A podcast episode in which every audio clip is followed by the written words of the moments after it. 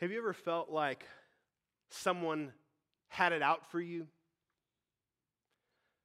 Our family recently had the experience of feeling like a whole town had it out for us. This past September, we vacationed up in Lake Geneva, Wisconsin. And uh, I will tell you, it is a beautiful part of the country. But while we were there, we learned that the people of Lake Geneva do not like visitors. In a gift shop there in Lake Geneva, you can buy a shirt that says in all caps, locals only. Lake Geneva. As we entered a store, Alyssa spotted a doormat that read, I forgot to write welcome because I didn't really mean it. This is a town that did not welcome outsiders. But we felt the most unwelcome when we ate breakfast one morning at a local diner. Hudson, uh, 16 months old at the time, was having a rough morning. Uh, he was cranky and hungry, hangry, if you will. And he would yell out or cry, and, and, and we did our best to deal with him and respond how we could, but he just continued to have these outbursts every so often. And at one point, he even knocked a glass plate off the table and it shattered on the ground. And so we're just preoccupied with trying to deal with him and pretty much giving all of our focus on him. But, but even in the midst of that, we started to notice that every time Hudson would make a loud sound, these two older women at the table across the room would say something. At first, we thought it was just a coincidence, but then we started to notice that not only were they reacting every time Hudson did something, they wanted us to hear them react every single time Hudson cried out. He would cry, and you'd just hear, or seriously, or something to that effect. And toward the end of our meal, Alyssa was going to take Hudson to the van to change his diaper. And right as she walked by these two ladies, they say, Finally, they're leaving. But then Alyssa realized she had left the keys at the table, so she had to come back the other way and pass them again. And as she did, they said, Oh, great, they're back. When the, fi- when the time finally came for us to leave, the, uh, the kids asked if they could have a quarter to get some candy out of the gumball machine. And from across the room, I hear, oh, yeah, that's what those kids need more sugar. And so our whole experience in this town left us feeling like the whole place had it out for us. Well, in a much more serious way, we've seen in Esther how Haman had it out for the Jews, especially Mordecai. We saw last week how Mordecai refused to bow down to Haman. So as a response, Haman manipulated the king of the Persian Empire to annihilate Mordecai's entire people group, the Jews, 11 months from this time. In God's providence, Mordecai's cousin and adopted daughter, Esther, was the queen. And so we saw last week how he begged her to go to the king and advocate for the Jews. Esther reluctantly agreed to this plan, and she instructed Mordecai and all the Jews there in the capital city to fast for her for three days, and then she would go to the king. So, at the point that we're picking up this story, there's quite a contrast between the position that Haman is in and the position that Mordecai is in. Haman is second in command of the Persian Empire. He had at this point successfully talked the king into letting him wipe out the Jews. He clearly had the upper hand. On the other hand, you have Mordecai, who was in a desperate situation. In just a matter of months, he and his family and his entire people group were going to be killed. He had been faithful to the king, but his faithfulness had been overlooked. And his only hope was in Queen Esther approaching the king, and it was quite possible that she could be killed just for trying to talk to the king. Humanly speaking, it seemed that Haman was just going to keep winning, and it seemed like Mordecai was just going to keep losing. But what we're going to see in our story today is that God is in the business of reversing expectations. I've titled this sermon, God in the Reversal. Because the, the wide gate and the easy path may look like it leads to life. The narrow gate and hard path may look like it leads to death, but our God is a God of reversal. The main thing that you're going to see in our story today is this God humbles the proud, but exalts the humble. The God of reversal humbles the proud, but exalts the humble. Let's get into our text. Let's read Esther 5, verses 1 through 8. Follow along with me as I read. On the third day, Esther put on her royal robes and stood in the inner court of the king's palace, in front of the king's quarters, while the king was sitting on his royal throne inside the throne room opposite the entrance to the palace. And when the king saw Queen Esther standing in the court, she won favor in his sight. And he held out to Esther the golden scepter that was in his hand. Then Esther approached and touched the tip of the scepter. And the king said to her, What is it, Queen Esther? What is your request? It shall be given you, even to the half of my kingdom. And Esther said, If it please the king, let the king and Haman come today to a feast that I have prepared for the king. Then the king said, Bring Haman quickly, so that we may do as Esther has asked. So the king and Haman came to the feast that Esther had prepared. And as they were drinking wine after the feast, the king said to Esther, What is your wish? It shall be granted you. And what is your request? Even to the half of my kingdom it shall be fulfilled. Then Esther answered, My wish and my, my request is if I have found favor in the sight of the king, and if it please the king to grant my wish and fulfill my request, let the king and Haman come to the feast that I will prepare for them, and tomorrow I will do as the king has said. So Esther finally went into the king as she said she would. She went in uninvited, and if the king had not wanted to see her, he could have had her put to death. But she found favor or grace in his sight, so he allowed her to approach. And the king offered her anything that she wanted. So she asked the king and Haman to come to a feast that she had prepared. And they came to her feast, and again the king offered her anything that she wanted.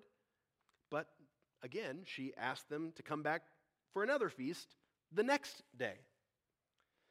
And what we see in this is like Haman, Esther knew how to butter up the king. She didn't just come right out with her request, she showed him a good time for a couple of days first. Well, let's continue reading Esther 5, verses 9 through 14. And Haman went out that day, joyful and glad of heart. But when Haman saw Mordecai in the king's gate, that he neither rose nor trembled before him, he was filled with wrath against Mordecai. Nevertheless, Haman restrained himself and went home, and he sent and brought his friends and his wife Zeresh. And Haman recounted to them the splendor of his riches, the number of his sons, all the promotions with which the king had honored him, and how he had advanced him above the officials and the servants of the king. Then Haman said, Even Queen Esther, let no one but me come with the king to the feast she prepared.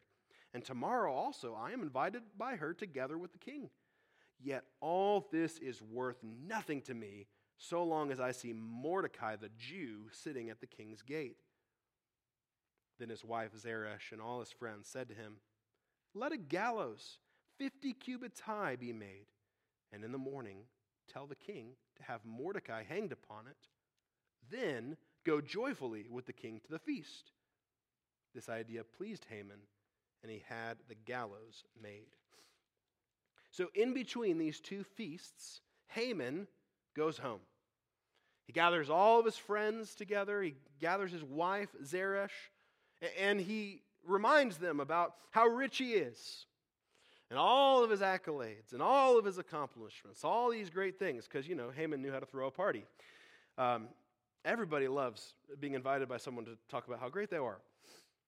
He said, though, all of that is worth nothing to me if Mordecai keeps refusing to bow down. Now, Haman had already made a plan to have Mordecai killed. He, had made a plan to have his whole people group annihilated in 11 months, but Haman just couldn't wait that long to kill Mordecai. So Zeresh and his friends had an idea. They say, hey, listen, before you go to the feast tomorrow, have a 75 foot tall gallows made and ask the king to hang that lawbreaker on it. Well, Haman loved the idea, so he immediately had the gallows made. And so notice, here's the schedule for the next day Esther planned a feast at which she would ask the king to spare the lives of the Jewish people.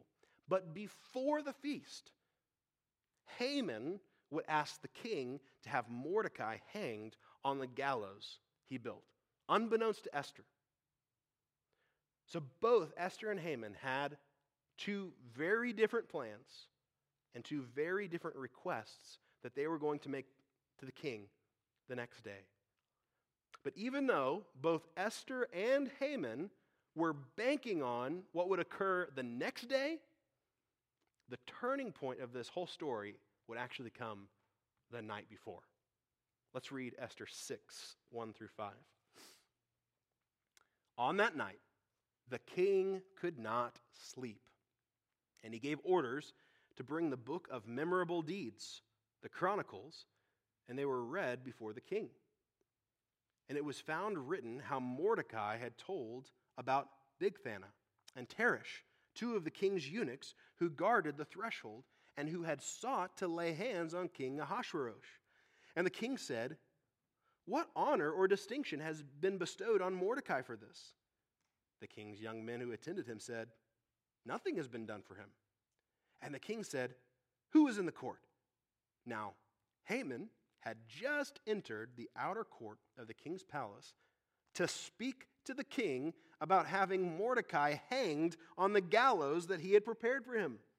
And the king's young men told him, Haman is there, standing in the court. And the king said, Let him come in. So it just so happened that the night before, Haman and Esther were both planning to talk to the king. The king had trouble sleeping. What a coincidence. So, the king did what all kings do he asked for a bedtime story. He had a servant read to him from the book of memorable deeds. And he heard this story that had been recorded about how uh, five years earlier, Mordecai had thwarted an assassination attempt on the king. We looked at that a couple weeks ago. And so the king hears the story. He says, How did we honor Mordecai for this? But nothing had been done. And so the king wanted to correct this immediately. And so he, he quickly, you know, who, who's here? Who can advise me on what I can do to honor Mordecai? And coincidentally, Haman had just arrived at the palace to talk about having Mordecai hanged.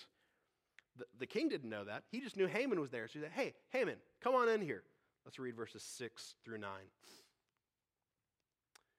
So Haman came in, and the king said to him, What should be done to the man whom the king delights to honor? And Haman said to himself, Whom would the king delight to honor more than me? And Haman said to the king, for the man whom the king delights to honor, let royal robes be brought, which the king has worn, and the horse that the king has ridden, and on whose head a royal crown is set. And let the robes and the horse be handed over to one of the king's most noble officials. Let them dress the man whom the king delights to honor, and let them lead him on the horse through the square of the city, proclaiming before him, Thus shall it be done to the man whom the king delights to honor. Haman, not knowing anything about the king's sleepless night or his intentions, heard the king ask, What should be done for someone that the king wants to honor? So Haman, of course, assumed the king wanted to honor him. I mean, after all, this is the man whom the king promoted to be the second in command of the whole Persian Empire. He, he, exalted him over all of his other servants. This is the one the king commanded all the other servants to bow down to every time he walked by. Who else but Haman would receive the kind of honor that the king wanted to give? And so Haman whipped out his wish list of all the ways he wanted the king to honor him. He told him about all the royal perks and all the pomp that he wanted for himself. Now look at the king's response in verses 10 and 11. The king said to Haman, Hurry, take the robes and the horse, as you have said, and do so to Mordecai the Jew, who sits at the king's gate. Leave out nothing that you have mentioned. So Haman took the robes and the horse, and he dressed Mordecai and led him through the square of the city, proclaiming before him, Thus shall it be done to the man whom the king delights to honor. In this twist of divine irony, when Haman wanted to hang Mordecai, the king had Haman honor Mordecai. Haman wanted Mordecai up on the gallows, but instead he was up on a horse, and Haman had to lead him around the city square, telling everyone how great Mordecai the Jew was. The glory that Haman wanted for himself, he had to give to Mordecai. Well, let's see Haman's response in verses 12 through 14. Then Mordecai returned to the king's gate, but Haman hurried to his house, mourning and with his head covered. And Haman told his wife Zeresh and all his friends everything that had happened to him. Then his wise men and his wife Zeresh said to him, If Mordecai, before whom you have begun to fall, is of the Jewish people, you will not overcome him, but will surely fall before him. While they were yet talking with him, the king's eunuchs arrived and hurried to bring Haman to the feast that Esther had prepared. So Haman was distraught over this dramatic reversal that had occurred. And as he shared this with Zeresh and his friends, they could see where this was going. They saw the trend. Mordecai was on his way up, and Haman was beginning to fall before him. So they said, if this Mordecai that the king made you honor is part of the Jewish people you plan to annihilate, this is not going to end well for you. And then immediately it was time to go to Esther's second feast. Let's see what happens, verses 1 through 6 of chapter 7. So the king and Haman went into the feast with Queen Esther. And on the second day, as they were drinking wine after the feast, the king again said to Esther, what is your wish, Queen Esther? It shall be granted you. And what is your request? Even to the half of my kingdom it shall be fulfilled. Then Queen Esther answered, If I have found favor in your sight, O king, and if it please the king, let my life be granted me for my wish, and my people for my request. For we have been sold. I and my people to be destroyed, to be killed, and to be annihilated. If we had been sold merely as slaves, men and women, I would have been silent. For our affliction is not to be compared with the loss to the king. Then King Ahasuerus said to Queen Esther, Who is he? And where is he? Who has dared to do this? And Esther said, A foe and enemy, this wicked Haman. Then Haman was terrified before the king and the queen. So here the day finally came for Esther to advocate for her people. The king again offered, just as he had done twice already, to give Esther anything she wanted. And he gave her the chance, and she asked for her life. He, she asked for the life of her people. She explained to him that the people of the queen, the people of his queen, were about to be annihilated. But, but notice, she's not asking for a favor. Just like Haman had done previously, she appealed to the king's self interest. She said, If we were going to be sold as slaves, I would have said anything. I mean, that would have been profitable for the king. You would have gotten something out of it. But as it is, the king is just going to lose a lot of people and get nothing in return. She even says, Our affliction, meaning the annihilation of the Jewish people, our affliction isn't as important as the loss to the king. Because again, what we have in the king in the story is not a redemption story. The king is not all of a sudden a softy. Uh, he is still seeking his own self interest, and that's what God uses to save the Jewish people. So when the king demanded to know who was responsible for this, she pointed to Haman, and Haman was terrified. Let's see what happens next. Esther 7, verses 7 through 10. And the king arose in his wrath from the wine drinking and went into the palace garden. But Haman stayed to beg for his life from Queen Esther, for he saw that harm was determined against him by the king. And the king returned from the palace garden to the place where they were drinking wine, as Haman was falling on the couch where Esther was. And the king said, Will he even assault the queen in my presence, in my own house? As the word left the mouth of the king, they covered Haman's face. Then Harbona, one of the eunuchs in attendance on the king, said, Moreover, the gallows that Haman has prepared for Mordecai whose word saved the king, is standing at Haman's house, 50 cubits high. And the king said, Hang him on that. So they hanged Haman on the gallows that he had prepared for Mordecai. Then the wrath of the king abated. So the king storms out of the room, furious, and immediately Haman throws himself on the couch where Esther is sitting, and he's begging the queen for his life. But that's not what it looked like when the king came back in. What he saw was Haman falling on this couch, and he assumed Haman is going to attack his wife right in front of him in his own palace. And so immediately, Haman's taken away and hanged on the very gallows that he had prepared for Mordecai. Behold, the God of reversal. Mordecai, who was about to be killed, was instead given royal honor. And Haman, who thought he had the upper hand, was instead hanged and humiliated. The Jew in danger was exalted, and the enemy of the Jews was executed. This is divine reversal. Our God is a God who often reverses circumstances.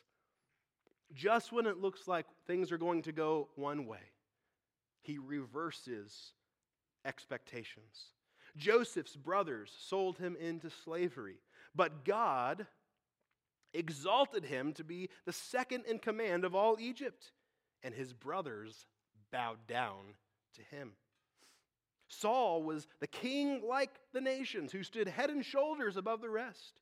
Yet he was rejected, and the overlooked shepherd boy, David, was exalted to the throne. God often reverses circumstances. And of course, the greatest reversal of all happened at Calvary. There, Jesus Christ was arrested, beaten, crucified, given a criminal's execution, and buried. But in a dramatic divine reversal, he rose from the dead and was exalted to the right hand of the throne of God as King of kings and Lord of lords.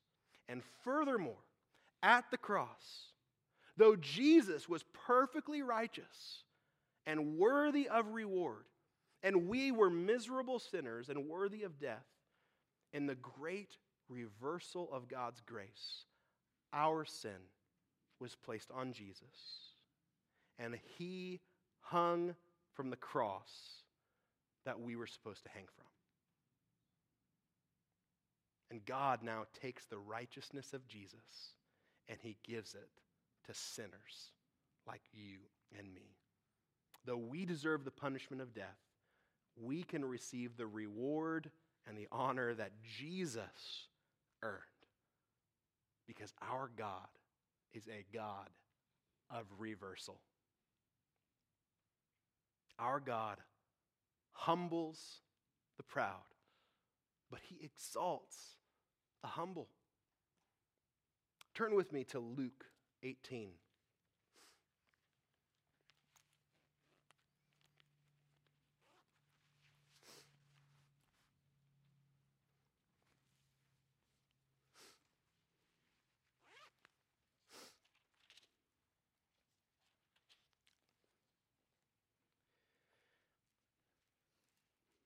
Going to be in verses 9 through 14. What I want us to see is that those who receive the reward of the reversal of the cross are those who humble themselves before God. Luke 18, 9 through 14. He also told this parable to some who trusted in themselves that they were righteous and treated others with contempt. Two men went up into the temple to pray, one a Pharisee and the other a tax collector. The Pharisee, standing by himself, prayed thus God, I thank you that I am not like other men, extortioners, unjust, adulterers, or even like this tax collector. I fast twice a week. I give tithes of all that I get. But the tax collector, standing far off, would not even lift up his eyes to heaven, but beat his breast, saying, God, be merciful to me, a sinner. I tell you, this man went down to his house justified rather than the other. For everyone who exalts himself will be humbled, but the one who humbles himself will be exalted. Hear that again. Everyone who exalts himself will be humbled, but the one who humbles himself will be exalted. I want us to consider two points of application as we think about Esther 5 through 7. First of all, God humbles the proud. God humbles the proud. God is not impressed with human greatness. He's not impressed by the riches or accolades of Haman. He's not impressed with the fasting and tithing of the Pharisee. And he's not impressed with you or me either.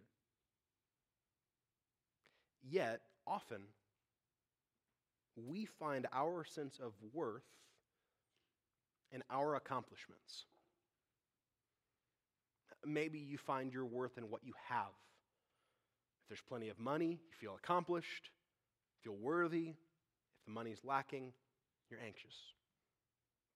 Maybe you find your worth in the approval of others. It could be your reputation, it could be promotions or accolades, positions. Maybe you find your worth in what you've done, the amount of good you've done, the amount of good you've contributed to society, your Sunday school attendance, your theological knowledge, if you're finding your worth in your accomplishments, you are setting yourself up to be humbled. You may be high up on the ladder today, but Jesus says you're on a path that is trending downward. In fact, you're on a path that God opposes. 1 Peter 5 5 through 7 says, God opposes the proud, but gives grace to the humble. Humble yourselves, therefore, under the mighty hand of God, so that at the proper time he may exalt you. If you find yourself trusting in yourself and trusting in your accomplishments, what you've done, what people say about you, what you have, let me invite you today to humble yourself before God. Stop trying to impress God.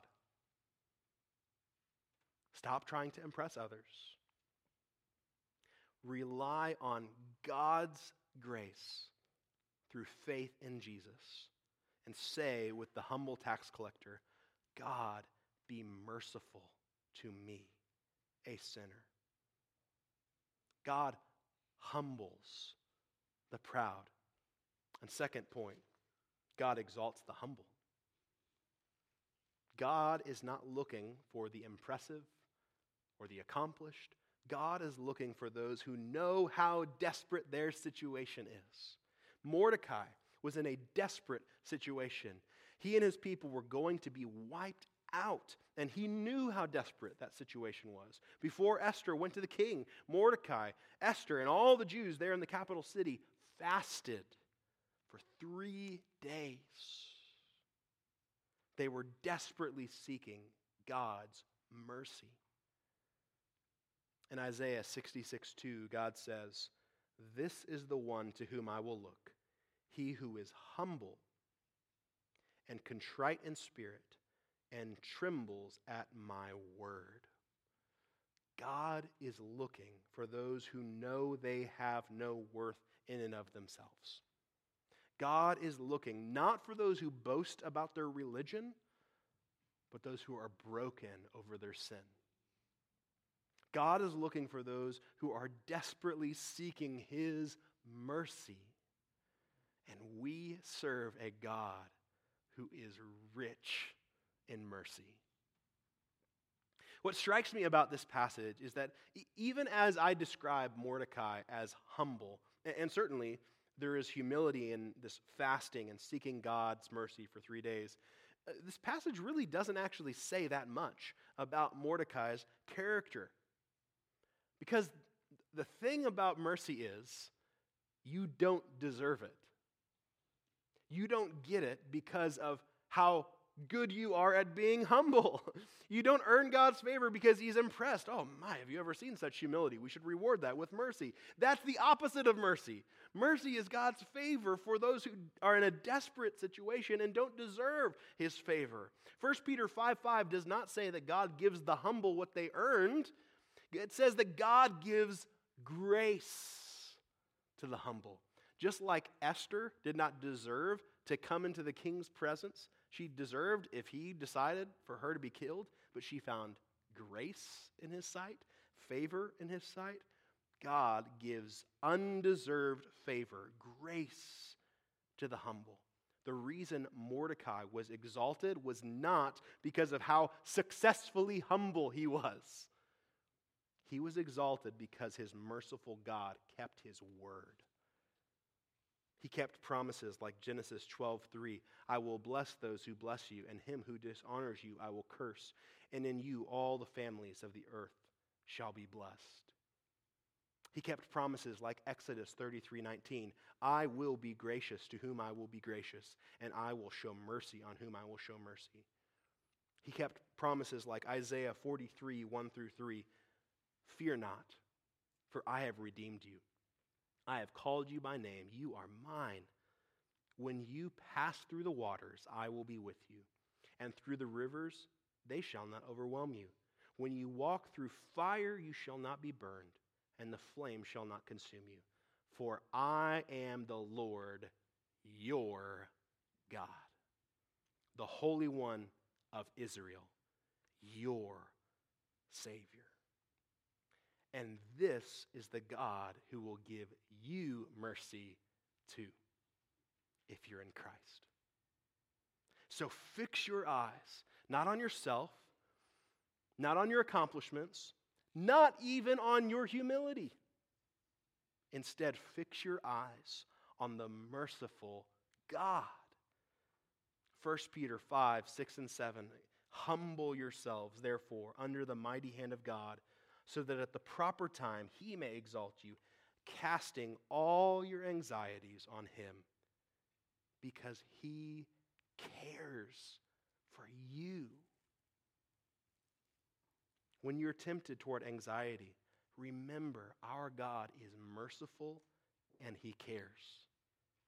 If you question if anyone loves you, remember our God is merciful and he cares in the stresses of ordinary life, remember that our God is merciful and He cares. In the midst of failure and self doubt, remember our God is merciful and he cares. Humble yourself before our merciful God. Cast all your cares on him. God exalts the humble. After a week in Lake Geneva, we returned to Texas. We landed in DFW and we got on the road toward Stephenville. And when we were about to Weatherford, we realized it was getting kind of late. We hadn't eaten supper and we didn't have any food at home because we had been gone all week. So we decided to stop in at the Cracker Barrel there in Weatherford. We sit down to eat. And guess who's hangry again? Hudson. Again, he cries and he yells. Yet again, he shatters a glass plate on the floor. And as you can imagine, again, he was turning heads.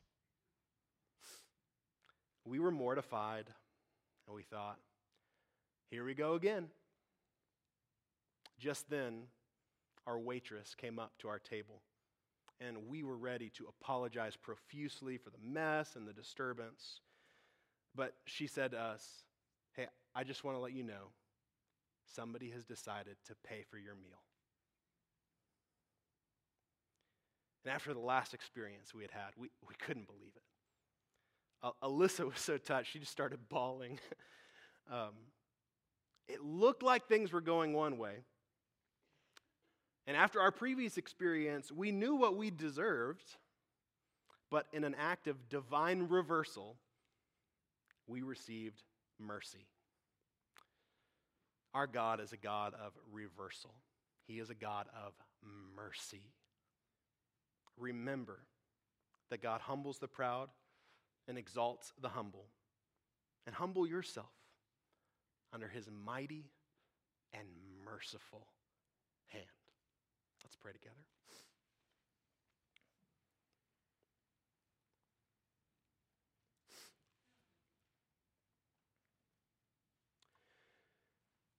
Father, thank you for your mercy. Lord, thank you